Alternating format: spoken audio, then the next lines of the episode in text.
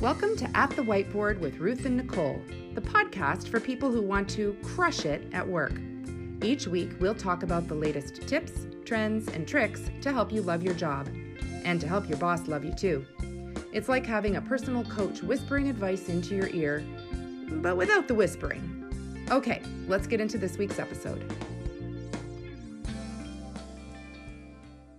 And we're live. I wasn't prepared. I was fixing my part. I know. I'm having hair issues today, but I'm just going to let it be. We don't care. I totally don't care about how I looked in my sweater last time at all. Or me and my ponytail, because I'm on puppy maternity leave, and I, at that point, couldn't even take time for a shower. And I thought, I'm going to be bold. We're going to practice what we preach and put ourselves out there and not be all fussy about. I know. It's hard not to be fussy. Mm. I look at all the other social media people, and they're in because it's so realistic, Nicole. Yeah, but they look so pretty in their videos. They're not realistic. Yeah. This is us, guys. There's no filter. They're like, yeah, we know. We can tell. No one even questioned whether there was a filter or not. That's funny. It isn't. Why are we here today, Nicole? So today, speaking of puppy mat leave, which we have to give a better name. Papernity leave. Yeah. Can I show my puppy on the camera? Yeah, show your puppy on your camera, but we can't call it puppy mat leave. No. This is... Hello, Daisy. This is Daisy. Hello. Daisy, look at the camera. Hi. She can't. She's looking at her Daisy Auntie Coco. Is an Australian cobber dog, for those of you who may be asking what she is. And it's its own breed. It's not a designer or a crossbreed or any of those things. It's a dog that's bred to be a companionship and therapy dog. And she's 12 weeks old today. And she's very tired. I know, and she barks like this. Yeah. I think she might be the smartest puppy there is. Yep. Yeah. It's true. Okay, back to bed. Go to your spot. And she knows what that is. She's so smart. All right, I'm done. She's sleeping. She's good. I'm done. Oh, it's funny. So today, can I read the quote I found? Read the quote that you found. What are we talking about first? We're talking about the impacts of going back to work after maternity leave, the gender differences, just the whole concept. You know, we might get into some of just the general work challenges of going back to work, but really we want to kind of focus on how are women handling this return to work scenario where there might be bias against them because of their leave. Yeah. And we don't mean to exclude men, because men take parental leave as well. Yes, and we can talk about a little bit about that, too. We are focused more on women because of Whiteboard Women. And this is one of the topics. But so I was looking for some information online and doing some research, and I found this quote, and I read it to you last week when we were doing our prep work, and you really had a good chuckle over this. But I don't remember it, so I'm for the laughter. I'm going to read it in the voice that I think it should be read in. Okay. So this is talking about your prep for going on maternity leave. Mm-hmm. So when you go on maternity leave, you enter a period where you're immersed in transformation. Your new baby is learning how to breathe outside the womb, connecting with you emotionally while relying on you for basic survival needs. Meanwhile, back at the office... Work moves forward. Jerry is still eating stinky tuna sandwiches. Sorry. Meanwhile, back at the office, work moves forward as your employer and colleagues anxiously await your return.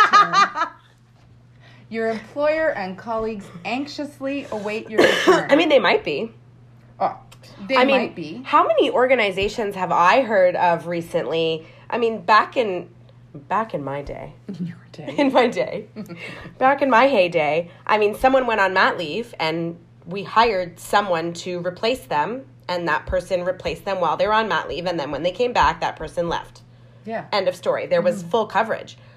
But I'm hearing that that's not really the case. People are taking employers might be taking the opportunity of a mat leave as some salary savings. Transformation, yeah. And I think it depends on where it is. So, for instance, I know my friend who's a physiotherapist in the healthcare system here in Toronto, mat leaves are covered. And they do that exactly. Yeah. So-and-so goes on mat leave. We have somebody to backfill that mat leave because it is a critical care, health care thing. Yeah. I just think some organizations are now asking Jerry, can you please fill in while Nicole's on mat leave? Yeah. Can you just cover her load? The initial piece or the critical pieces or whatever, and we'll figure it out. And part of that is because at least in some organizations, the company is still required to pay for your benefits while you're off. Yeah. So you go and take a year off, and for our friends who are maybe listening outside of Canada, it's standard to take a year in Canada. And the company says, okay, I don't have to pay your salary because that's covered from another pool of money, but I do have to pay your benefits still, like you're still working for me. So my department still has Nicole's benefits, and if I bring somebody in to backfill you, I have their salary and their benefits. So I have no money. It's plumped up. Yeah. So backfilling you costs more than just what your paid salaries and benefits. Fair game. And so a lot of organizations are saying, no, we're not going to backfill. We're going to parse the work out to different people, or we're going to take this opportunity to do some transformation. Now, there's some legality that says that Nicole, are entitled to a job when you get back. Oh, yeah. So they have to be careful how they do it. But it's no longer true that you, at least I don't believe it is, that you come back and expect to do the exact same thing. I know. You could have a different portfolio, different tasks, maybe different boss, all kinds of things that are You're stressful. Guaranteed a job. And it can't be so different. For instance, it can't be so different that you're not skilled to do it, right? Yeah. It can't be putting you at a disadvantage. But, you know, if you are a project manager in a certain field, there's no reason you can't be a project manager in a different organization. And so that can happen while you're gone. So this notion of anxiously awaiting your return, some people somewhere could be because they miss you and all that. I would like to know if our listeners can give some examples of some companies that are preparing for your return and they are planning, you know, how are we going to integrate Nicole back in to the fold? What's changed in the last time? Because I think it's pretty shotgun in most places. I'm sure there are exceptions. I bet. And I think it was most fascinating to me. I was talking to a friend of mine who's a lawyer, and in that case, mat leave is very different when you come back. It means you may not have the same caseload that you once did, access to the high-profile cases. It's like a completely new environment. It's like walking back in like a rookie. Yeah, and this is why it came. You're Pardon not me. Over that cough. No, I still have it. Sorry, everybody. That's okay. Do you want water? No. This is why this came up for us, because we've been working on launching our Whiteboard Women community, and we talk a lot about things that women have to deal with that most of the time men don't have to, or it's different, or we just want to focus on women because we're women and because you were on mat leave as well last year.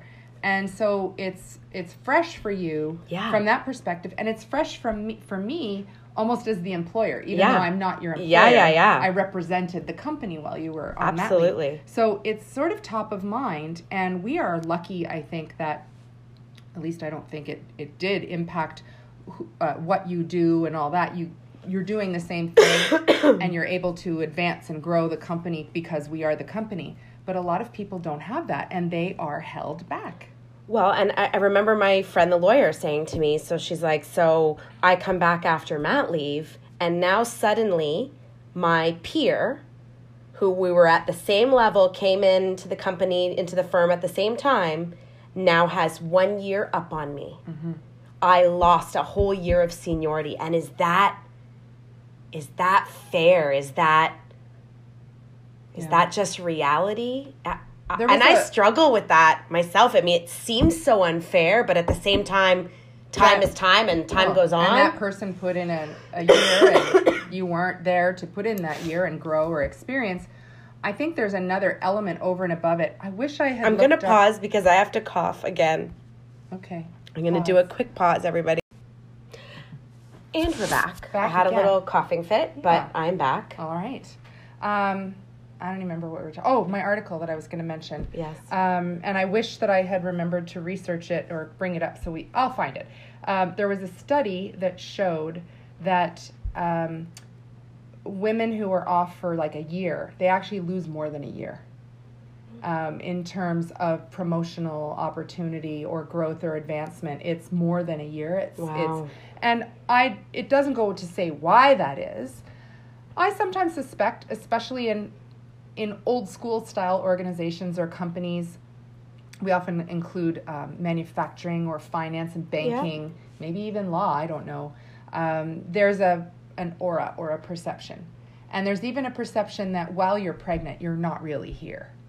Yeah. You know, I certainly didn't feel fully there. Well, I felt like I was going to die. You had some health concerns too. But there's a stigma, I guess, that is. So there is the reality, like you say, of you literally weren't there. Okay. Yeah. And that's reality. But there's a stigma as well. For sure. That, okay, now even that you're back, you're never going to be at the same capacity again. Yeah. And no matter how amazing your partner is and how you move, it's just different. There is a whole other thing to be dealt with that you previously didn't have to deal with. And some organizations are great at dealing with that and some are not. I think another interesting stigma is are they going to get pregnant again? Oh, yes. Are they going to now just go away again? How long do we even have this person back for, right? My friend, this is years ago, so this would have been in the 90s. She had two children, one, two, and they were separated, I don't know, I'm going to say 2 or 3 years, I'm not quite sure, and her boss called her an effing baby machine. Oh. And why am I going to promote you? You're an effing baby machine. Two children. So imagine if that's your choice to have 3, 4, 5, I don't care, pick a number. So there is, if I put my old director hat on, there is a struggle that the employer has with how am I going to get the work done that needs to be done? Because there is a lot. And sadly, no, you have to leave at 5 now because you have to get to daycare to pick up your child before 6. And no, you can't stay for the networking event that night, so you're not getting to meet the new partners or whomever. And no, you can't be on a conference call Saturday afternoon because whatever. Yeah. And does that mean you're not dedicated? No. As an employer, how am I still getting the work done? So it's a really interesting dynamic that I can see both sides of. Oh, 100%. 100%. And although I'm not a parent, so... I think the biggest thing is that setting of expectations, right? Yes. Like, this is now what I have to do. Mm-hmm. It doesn't mean that, to be 100% honest, after being a mom, my ability to complete some task in a short period of time is amazing, right? There is no more, well, procrastinate and I'll do it later tonight or I'll do it on the weekend. Because Lillian is right there looking at you going, Mommy. Mommy, outside. Yes. Yeah. So there is this ability I now have that I don't think I had before, is to just sit down and create an incredible amount of work in a short period of time because there is no other time to do it. Mm-hmm. I think probably one of the biggest things that moms returning to work or parents returning to work after a leave is to just set those boundaries. Yeah. Right? Here is when I have care. Here are the arrangements I have. If something can't get done, here's how I plan to achieve it, right? And I think with that in mind, it should be doable. But hearing my friend in the legal firm, she's just like, well, it's just not going to happen. I work till 11 every day. Explain to me how I would have a baby and when exactly that child gets looked after by me and not by someone else. Mm-hmm. When I work till 11 every day. And if you Google... a template, like a return to work template after maternity leave. And if you Google that, most of what I saw that came up was American. And I know it's very different and shorter timelines there. But it's a template of said, this is when I will be back. These are the hours I can work and this is what I can do. And I thought, wow. I like the idea of like you say, being clear about that stuff, but I sure hope you're not going to just send that letter, here's what I can do.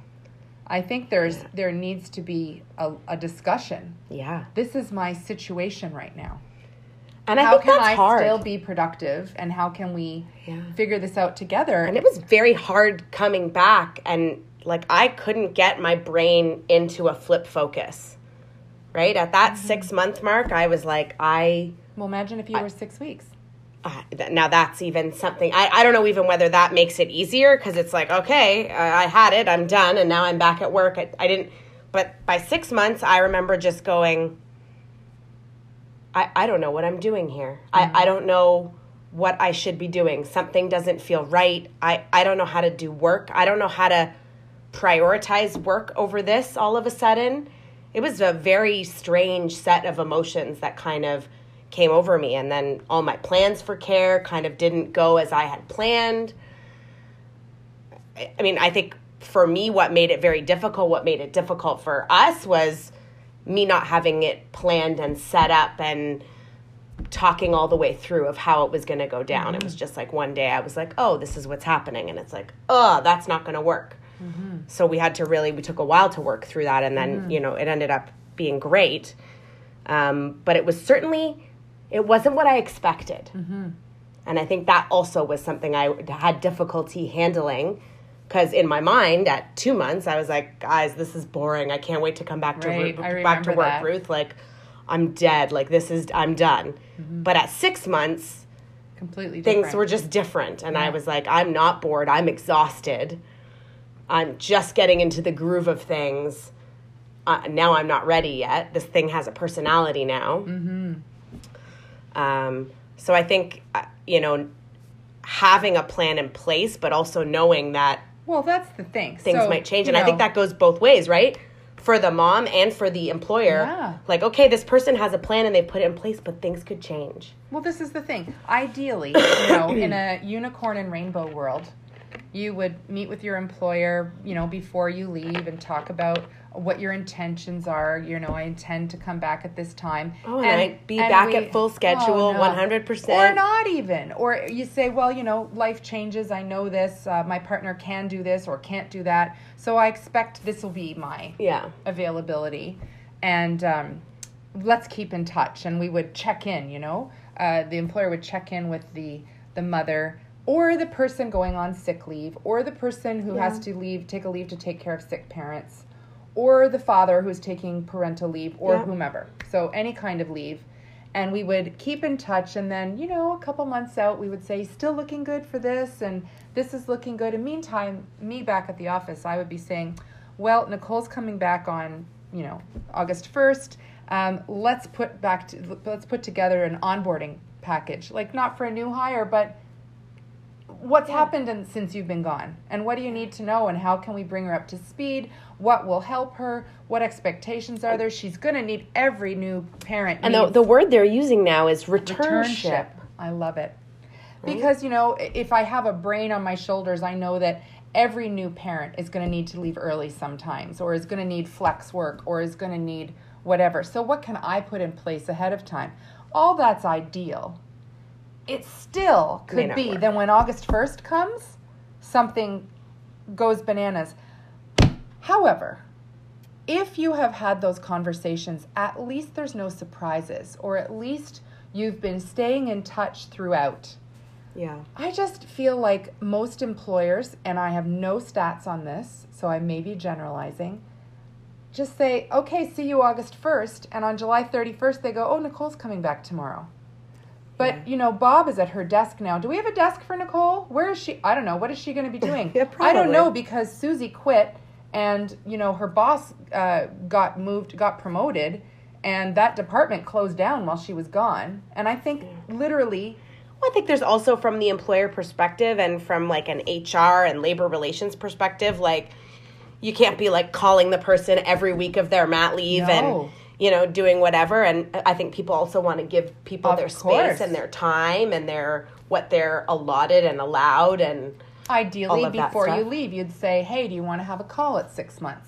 Yeah. Do you want to do this? How do you want to keep in touch over this time? Mm-hmm. And again, I bet you that will change, because at 1 month in, I was probably like, yeah, call me every Friday and tell me everything. Mm-hmm, mm-hmm. At 3 months in, I was like, yeah, I don't know what you're talking about. I stopped understanding adult language. Do you remember before you went off, our friend, Meredith, we had lunch with her and her business partner, and she said to us both, if I could give you a piece of advice, just don't even talk to each other for at least 3 months. Incommunicado. Just don't. Nicole, you're going to need that time, and Ruth, you should be able to do business without talking to Nicole. So in your head, you're like, psh, I can talk to Ruth. We do this stuff. And in my head, I'm like, I can't go for 3 months without talking to Nicole. And in fact, that is what we ended up having to do. And for the first 3 months, when you were like, oh, just check in with me. Let's go over and come in. Yeah. And it died. We couldn't do that. It wasn't realistic. I mean, there was other, I was traveling a lot. There was a lot of things. And then at some point, I was so disconnected with what was happening. Yeah. I had no idea. And I'd remember, even as I started coming back in September, and I was kind of, working my way back to full time, there was times where I had no idea. I did not know how to, it's like I forgot how to read.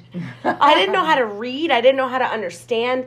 That took a long time for me to finally get clarity and understanding and be all in. Clarity. I need clarity from you. Clarity and in the windmill. Feelings. This is a Bachelorette restaurant reference. We will not go down that road. I'm not going down that road. I've never watched that show. It's so fickle. Yeah. I think, what would you do? What would you do to design a returnship program for someone who had been on leave, mat leave or otherwise? Well, I'm going to have to think about also the kind of return to work that you would want as someone returning to work after a leave versus the type of return that I would want. That's why I was asking as a mom, what would you design? Well, I would say it can't be a be-all and end-all for all moms, all people. For sure. You would have to, I think. That's why I wanted to know. In an ideal place, it would be a specialized thing for that person. Yes. So you knowing me, and especially after mat leave, there's no way I'm reading some 300 pages of a document. Absolutely not. Not happening. Mm-hmm. But would it be like some kind of overarching things of what's happening, some key deadlines, key expectations from me, things, for me at the beginning, working on getting childcare as I didn't have it kind of full-time right from the get-go, it was all about scheduling. So for me, I needed to know what dates did I need to plan in advance to get care and what care did it have to be. If my parents were watching Lillian, did that mean I had to actually drop her off the night before and pick her up the night after? There was so much logistics working in that time that's probably, I think, dates, deadlines, and in a light, high-level summary would have been what I would want as someone coming back. And I think you could, so first of all, I think most companies wouldn't even give you that flexibility. They would say, you're coming back August 1st. You need your childcare in. Right? Oh, 100%. I mean, that was... That. However, the theme is important still. And if you're... So... Well, because things could still fall through, right? Even if I had different plans, things could still have gone wrong. Sure. So you may need to have a plan A, B, and C and be ready to backfall into all of those. And I would like to think that HR organizations would have that. Let's say, somebody has their childcare all organized and then the childcare center closes the week before they come. There has to be a way to extend that leave and until you can take care of it, that sort of thing. But when you come back, I think that those themes are important. You need to give that person as much detail as that person would use. I would like to read all the documents. You don't want to read all the documents. So that's where you have to, I think, as an employer. You have to know your person. You need to make them available and not required to read. So here's all this stuff if you want to read it. The critical stuff, you do have to read. Sorry. Yeah. Here's the high-level themes, Ruth, that you do need to just understand at a high level because it doesn't exist in detail. So then I'm like, just having to deal with high level. And Nicole, here's the stuff that you do need to read. But, so what's the background information? What format would you like it in?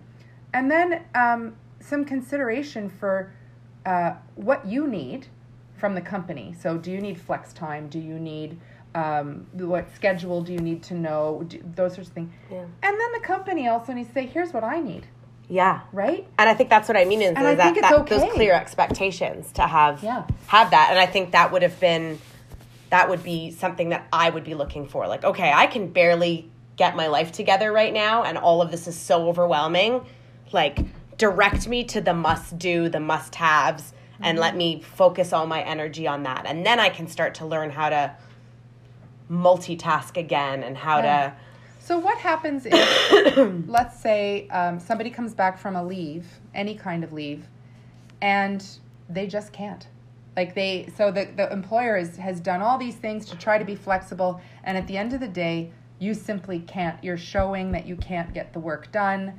It's not for lack of wanting to do it. It's just that your life is such now that it doesn't fit the requirements of that job. Yeah. Well, that's why 43% of highly qualified women voluntarily leave the workforce after having children. Isn't that incredible? And it says men, in comparison, leave at a rate of 24%. So I want to know the difference there, because as far as I can tell, you know, on the surface, again, not being a mom, you're both parents. So the only difference here is gender. Yeah. So... why is that? I mean...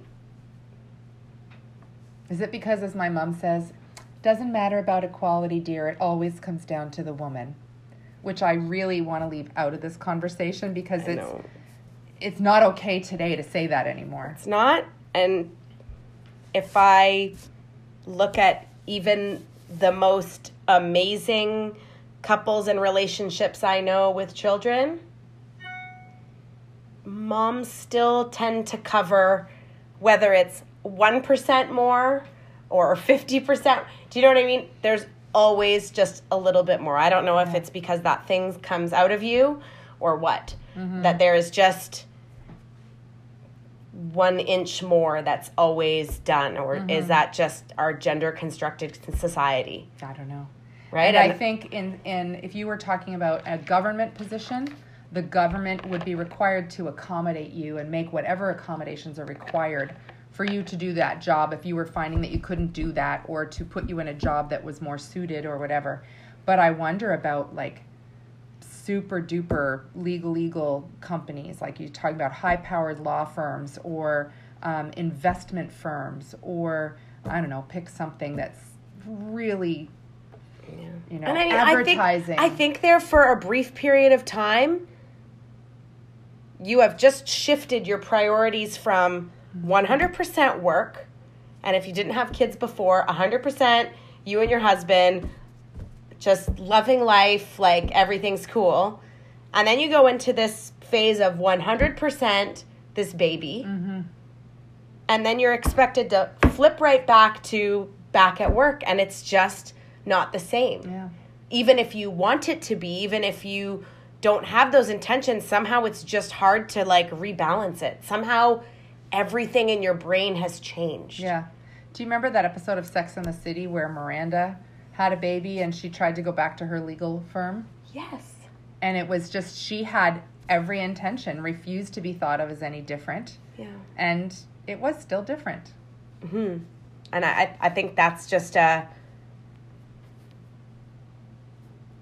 I don't know, it's a difficult thing. I am now back into work mode, and that is, I feel normal again. Mm-hmm. I feel normal again in that regard, and I've got my care sorted out, and everything is hunky-dory, so I feel good, but that's taken 16 months to get there, right?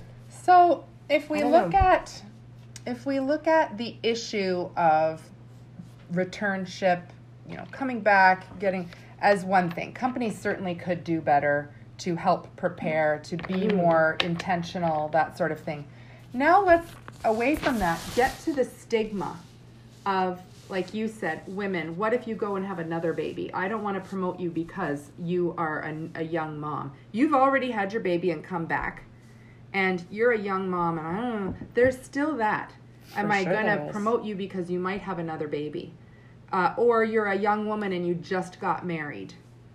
And, oh, you know, there's that thought. There's a lot of people, by the way, who don't want to have children. Oh, for sure. You know, hello. Hello. Hello. So, but we women are still painted with that same brush of fertility that's going to, you know, hold us back from our career simply because we're women. And having a family may get in the way. What can organizations do about that? I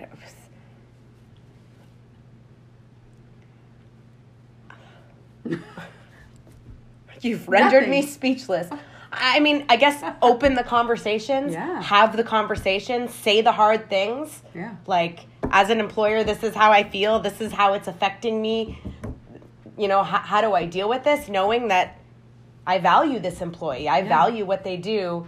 But at the end of the day, I still need to get this work done. I think plans and flexibility and new ways of doing work are the way right now that I think we can start to handle that, right? So, I mean, I think of some of the unique ways that I was able to do work while I was still at home or while I had family issues or whatever and still get work done. One was using the Working Ensemble, which is an amazing place here in Toronto, which is a co-working space with a daycare in the basement. I think that was such an amazing solution for me as I was transitioning back, and might be a solution for someone who's struggling with care, struggling with whatever. It was a great way for me to get back in work mode. Yeah. And I had, you know, these little short bursts of 3 hours, had to work, get it done, and then I had to, you know, pack up and go back to the mom day. So I think that was, you know, searching for these different solutions and then doing a lot of my work on those days by telecommute because you had to stay in the co-working space. Right.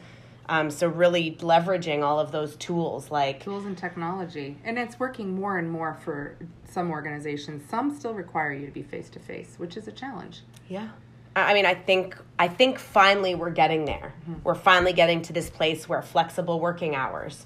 So maybe it was I did what I needed to do, and then once I put Lily down, I was able to do some more work, which would not work, for instance, if you were a doctor. And going back, you can't work from a flexible working location. You have to work in the office or the hospital. Yep. That doesn't work. So I think it's very dependent on the line of work that you do. You know, some stuff can be done telecommute, some can't, in which case you've got different struggles. So we've got these, you know, and when we write up the blog of this, we'll have lots of tips that we've researched or that you've experienced on dealing with that post-maternity leave returnship. Yeah. And then as an organization, no matter what the organization, it's, I think, being intentional about not just dealing with leaves as they happen, you know, ad hoc, but being intentional. Here's how we handle leaves. Here's how we prepare for leaves. Here's how we prepare for the returnship. Yeah. And this is how our culture no longer tolerates discrimination as a result related to people having children or not, which is just part of the overall picture of discrimination. And I mean, let's talk about part of that the types of things in culture that I see and, you know, in office worlds is things like, oh, you know, there's a teleconference all of a sudden at 6:30 p.m. Well, in a culture that wants to support and continue to promote and remove that bias from women and, you know, women who are having families and all of those things, you know, as a culture, we don't do that. Right? If we have an emergency teleconference, it happens after 8 p.m. or something like that to help young families deal with these situations. And, you know, to me, it's like it's the organization also setting boundaries on what they push their employees to do so that at no point does anyone rearing a family have to feel the effects of, oh, well, I guess if you have to go for daycare pickup, I guess you can't be in on this super great teleconference. Right? So we'll send Daryl in instead. Exactly. I heard somebody once, and it was a woman, so I was very surprised. I think it was in one of the courses I was teaching, and one of the attendees asked, we had a panel of managers come in, asked the manager how they handle work-life balance. And the woman, the female manager, said, I don't believe in the term work-life balance. I call it work-life, I think she called it merging or something. And in her way, she said, you know, sometimes I have to leave at 3 o'clock so I can get to my son's soccer game or dance recital or whatever. But I know that I'll just have to work on Saturday to make up for that. And I thought, some people were really impressed with that. So now you're freer to manage your time and merge it. But I don't think that takes into account a person, not even just a woman, anybody's need to be gone for certain amounts of time and manage their work. I think especially if you're saying that you can't go because you have to pick your daughter up from daycare, sorry, you can't have that teleconference, or sorry, we'll move it to Saturday.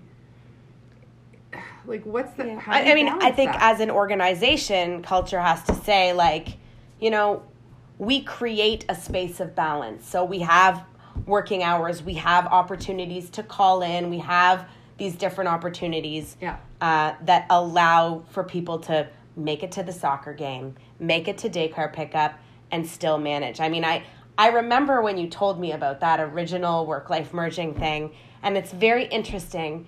Hearing it now, yes, makes a lot more sense to me. Ah. And when I heard it, I thought it was cool, and now I don't. I've changed my mind the other way. Fascinating. I guess... I mean, I shouldn't say that.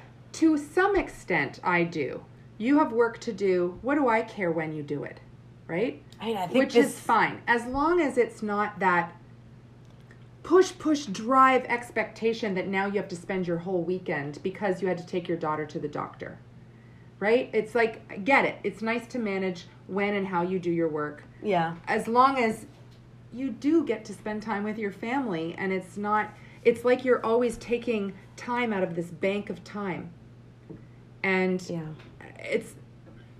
I feel like maybe I need to move to, you know, Europe where they take the summer off or something. But I feel like if people can't have that flexibility, and particularly women, can't have that flexibility to look after their kids and still spend the weekend with them, that's hard. And the thing, like you say, is... companies who will say, oh, go ahead, we'll just send Daryl. So now Daryl is able to do it. Or we'll send Susie, the young woman who doesn't have children. And now that person gets to. Or that's where it needs to just be careful, right? You need to be careful about how you're handling these situations and as an employer, how you are giving flexibility, getting your work done, but not pushing someone away. I mean, I will say this over and over again. I did not understand how busy life could become after a child. I obviously had ideas, but I find no way to eloquently put it in words other than like, holy shit, that's different, right? Yeah. It's just completely different, and it in the most amazing ways and in the hardest ways, and I think... as I said, probably one of the best skill sets I've learned now is how to rapidly complete something very efficiently and effectively. Because it's the only time you'll get. Because it's the only way I can do it. There is no choice anymore. There is no, I have to do it this way, otherwise it's not going to get done, or I have to ask for help. And I think maybe that is another place. I was thinking about two things, and one is I think that organizations should talk to people with families, people returning from maternity leave, people who have returned from maternity leave, and get this insight. Yes. Find out what works, because it's going to be different everywhere. It's going to be different for every employee. It's going to be different for every organization. So really soliciting this insight of like, what do you need? What did you find impairing for you when you returned? What did you find unfair for you when you returned? And start bringing those issues out into the open so you know what they are. And absolutely. It could be transformational. And it's not going to be people my age. It's not even going to be people your age. It's going to be the next generation coming in. And how can they transform the stigma and the approach to leaves, particularly in this case maternity leave for women, so that they can start achieving equality in the workplace, or at least minimizing the inequality that happens because you take time to be with your baby. Yeah.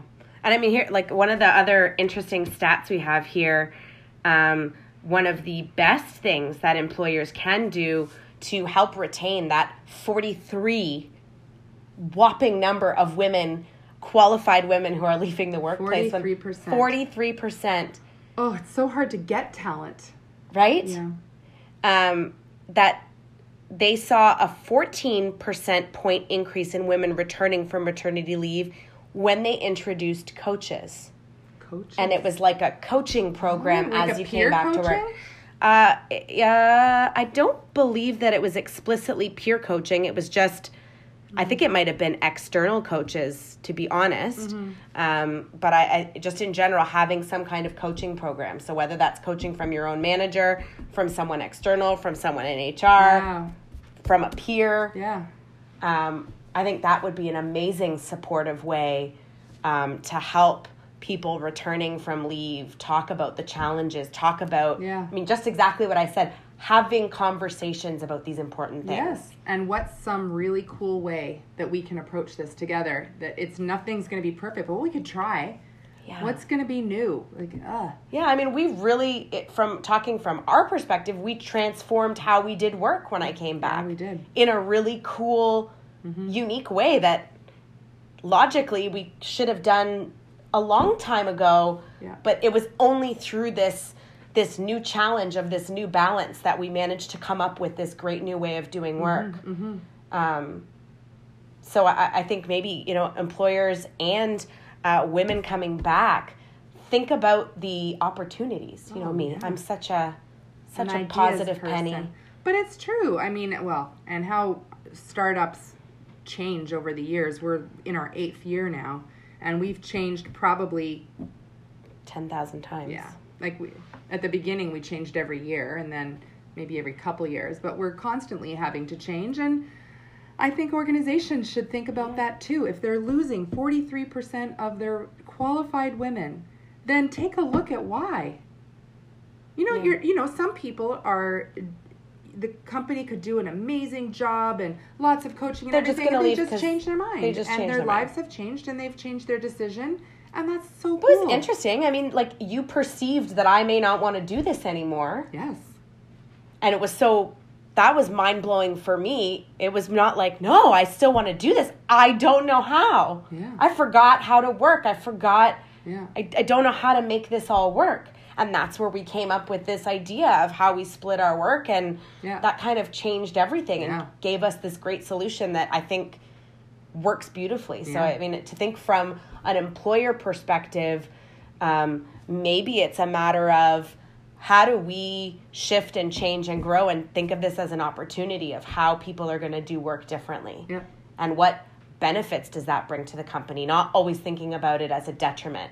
Like you leaving at 4 p.m. every day to go pick up the kid is detrimental to our business. Instead of saying, yeah, actually, that mom wakes up at 5 a.m., and before her child wakes up, she does this amazing new thing where she scans the news and does X, Y, and Z and prepares a brief for, yeah, the organization. And no one was ever doing that before. Right. But now, because of the way we've shifted our work or the flexibility we've given her, that is this new idea that sprouted from that and been really effective. Oh, yeah. Or this new mom can't go to these networking events anymore in the evenings.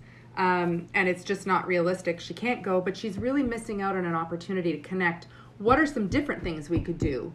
Not just for her, but for other people who don't want to go to that particular event. Can we have another event that's Monday afternoons at 2:00 that she could go to, and other people like her, so that she's not missing out? Sorry, you can't go to that call. We'll put, Gerald on it. No, is there another call you could? Yes, maybe we do need to put Gerald on that. What other call could you go to instead to have the same exposure and the same chance to participate and share all your great ideas? So yeah, it's not, like, I like the way you put it. It's not that this new pattern of life for this person is a detriment. It's different, it's new, and it's an opportunity. What can, yeah, we do with it? Yeah, I think that's, yeah, that's really a fascinating way to think about it. And I think for employers, it's please be patient with this process. Yeah. Right? It takes a few months to get back into it and, you know, talk to your people, make sure they're taken care of, make sure that they're okay, because it can be a very, very overwhelming, stressful time. And then once you have it sorted, it feels great. I feel great to have my mind back now. I feel great that you have your mind back now. Right? But, yeah. And, you know, think about those opportunities for how you could change. You know, for us, it was a different division of work, like a portfolio style work that allowed us to not have to be stuck in the same schedule on exactly the same schedule. By splitting our portfolio, it allowed more flexibility for each of us to do work in the ways that we could do them and we had capacity to do. And I think it was an amazing result. So I think for talking about mat leave and women at work, there are things. You can carry. I was going to summarize. Oh, well, I want one more thing. Okay. I think we should touch on. Yes. So what are you going to do if you find your employer, your colleagues are demonstrating bias against you in the selection of work, promotions? How can our whiteboard women, how can we surpass this? So, right, we talked about, if you're a great organization, have this and have a coach and have this. Okay, that's all fine and dandy. We're in control of those things. Right. So, well, I walk back into my office and this is all happening. And they're not offering me the flexibility. They're making Gerald take all my really good clients. So my answer is it depends. Because I think what it requires is conviction, personal conviction of what the problem is. And it also requires a positive approach on how you'd like to help alleviate that problem. And it also requires an organization where you can have open and difficult conversations. So I think the only thing that will work in that situation is being able to speak to your boss or to HR or whomever and explain how you're feeling, and for that person to be able to listen to you and actually take some action. If that's not working, and if you don't know how to do it, you need to know how to be able to have difficult conversations and all of those other great things that we talk about. Yeah. If you don't want to do it, you don't know how to do it. And maybe even just a couple of tips might be like, you know, our favorite line of, can I tell you something? Can I share something with you? Yeah. Right? If you're feeling this pressure now that you've come back and you've lost all your best clients, suddenly Jerry is taking all your... Jerry. Jerry's taking all your calls, da-da-da-da-da-da-da-da. How can you have a really basic, non-confrontational boss? Can I tell you something? I've come back and this is how I'm feeling. And I'm feeling like this. How can we work together to get there? And I'm not saying that every conversation is going to work great from there, but there is a super simple start. You know, the can I tell you something? It's going to go one of two ways. Yeah. It's going to go... oh my gosh, I had no idea, let's fix it. Or it's going to go, too bad, so sad. Thanks. What's that line? I appreciate your feedback. What's that line that we always used to say? Suck it up, buttercup? Suck it up, buttercup. Yeah, that's what it's going to be. If that continually happens and there are no other avenues to talk to, HR, other mentors, whomever, then you're looking at a fit with that. And you either do need, if you have the opportunity to look for a better fit somewhere else, that's what you need to do. Yeah. If you don't, you just have to weigh what you can do and can you have some influence, baby steps. But at least start with that one quick sentence. Can I tell you something? Can I share something with you? This is how I'm feeling. Yeah. Well, that's what I was going to say. We've got older podcasts on that topic and blogs. Yeah. But that is a skill, and that's what I mean, the skill and confidence and conviction in a positive way, excuse me, to be able to go, Nicole, can I talk to you for a second? Sure.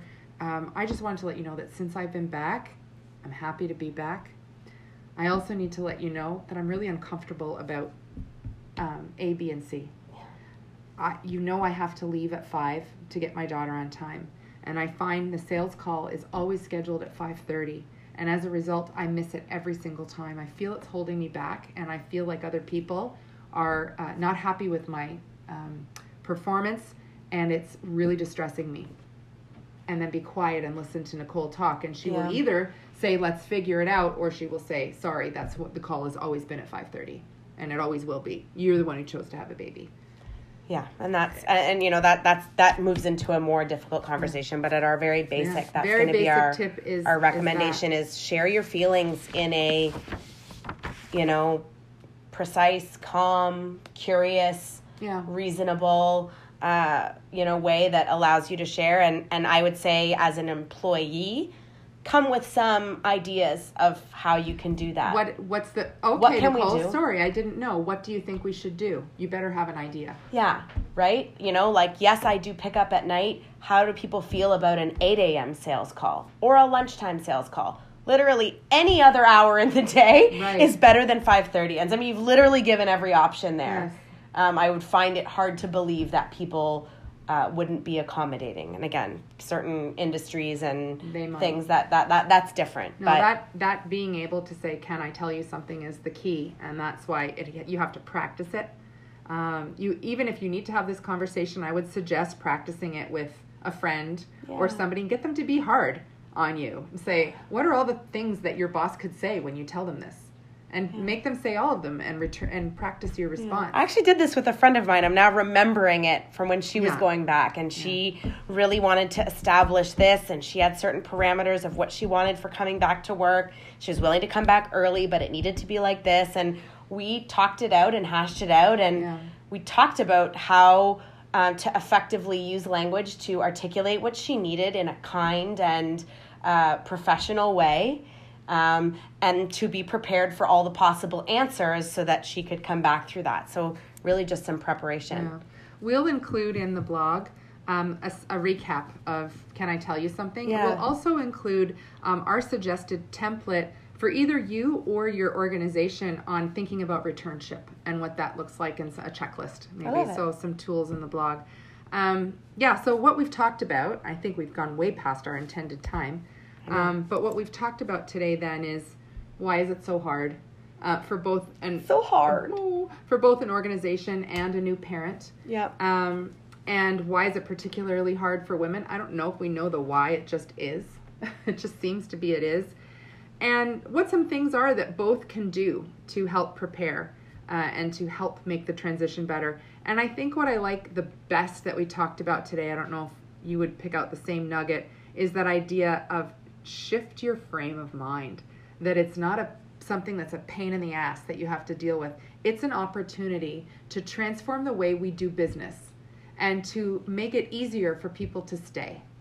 Yeah, especially your awesome talent, right? If you really want to lose me because this is my new reality, that's probably not what you want as an employer. And as we know, the population is aging. More and more people are going to need time to look after aging parents. I remember when my parents were both very sick, my boss at the time, kindest man in the world, said to me, Ruth, the most important role you have right now is patient advocate. And I was an advocate for them in the healthcare system. And I was allowed to leave as I needed to. And they did something, I don't even remember, it was a long time ago.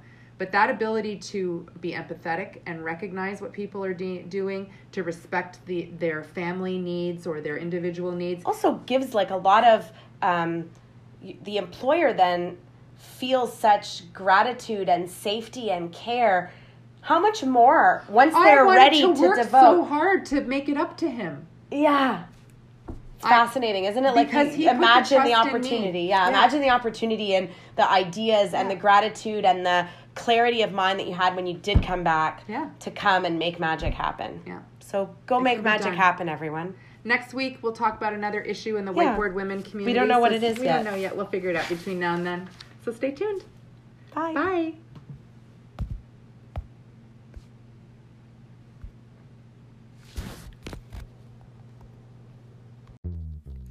Thanks for listening. Don't forget, you can find us on all the usual social media. Our website is whiteboardconsulting.ca, and this podcast will be available visually on YouTube by searching Whiteboard Consulting Group, Inc., Or if you want to read our blog that summarizes it, you can check out At the Whiteboard, a publication on medium.com. Finally, if you have any questions or suggestions, we'd love to hear from you. Send us an email at info@whiteboardconsulting.ca. Thanks again, and we'll see you next week.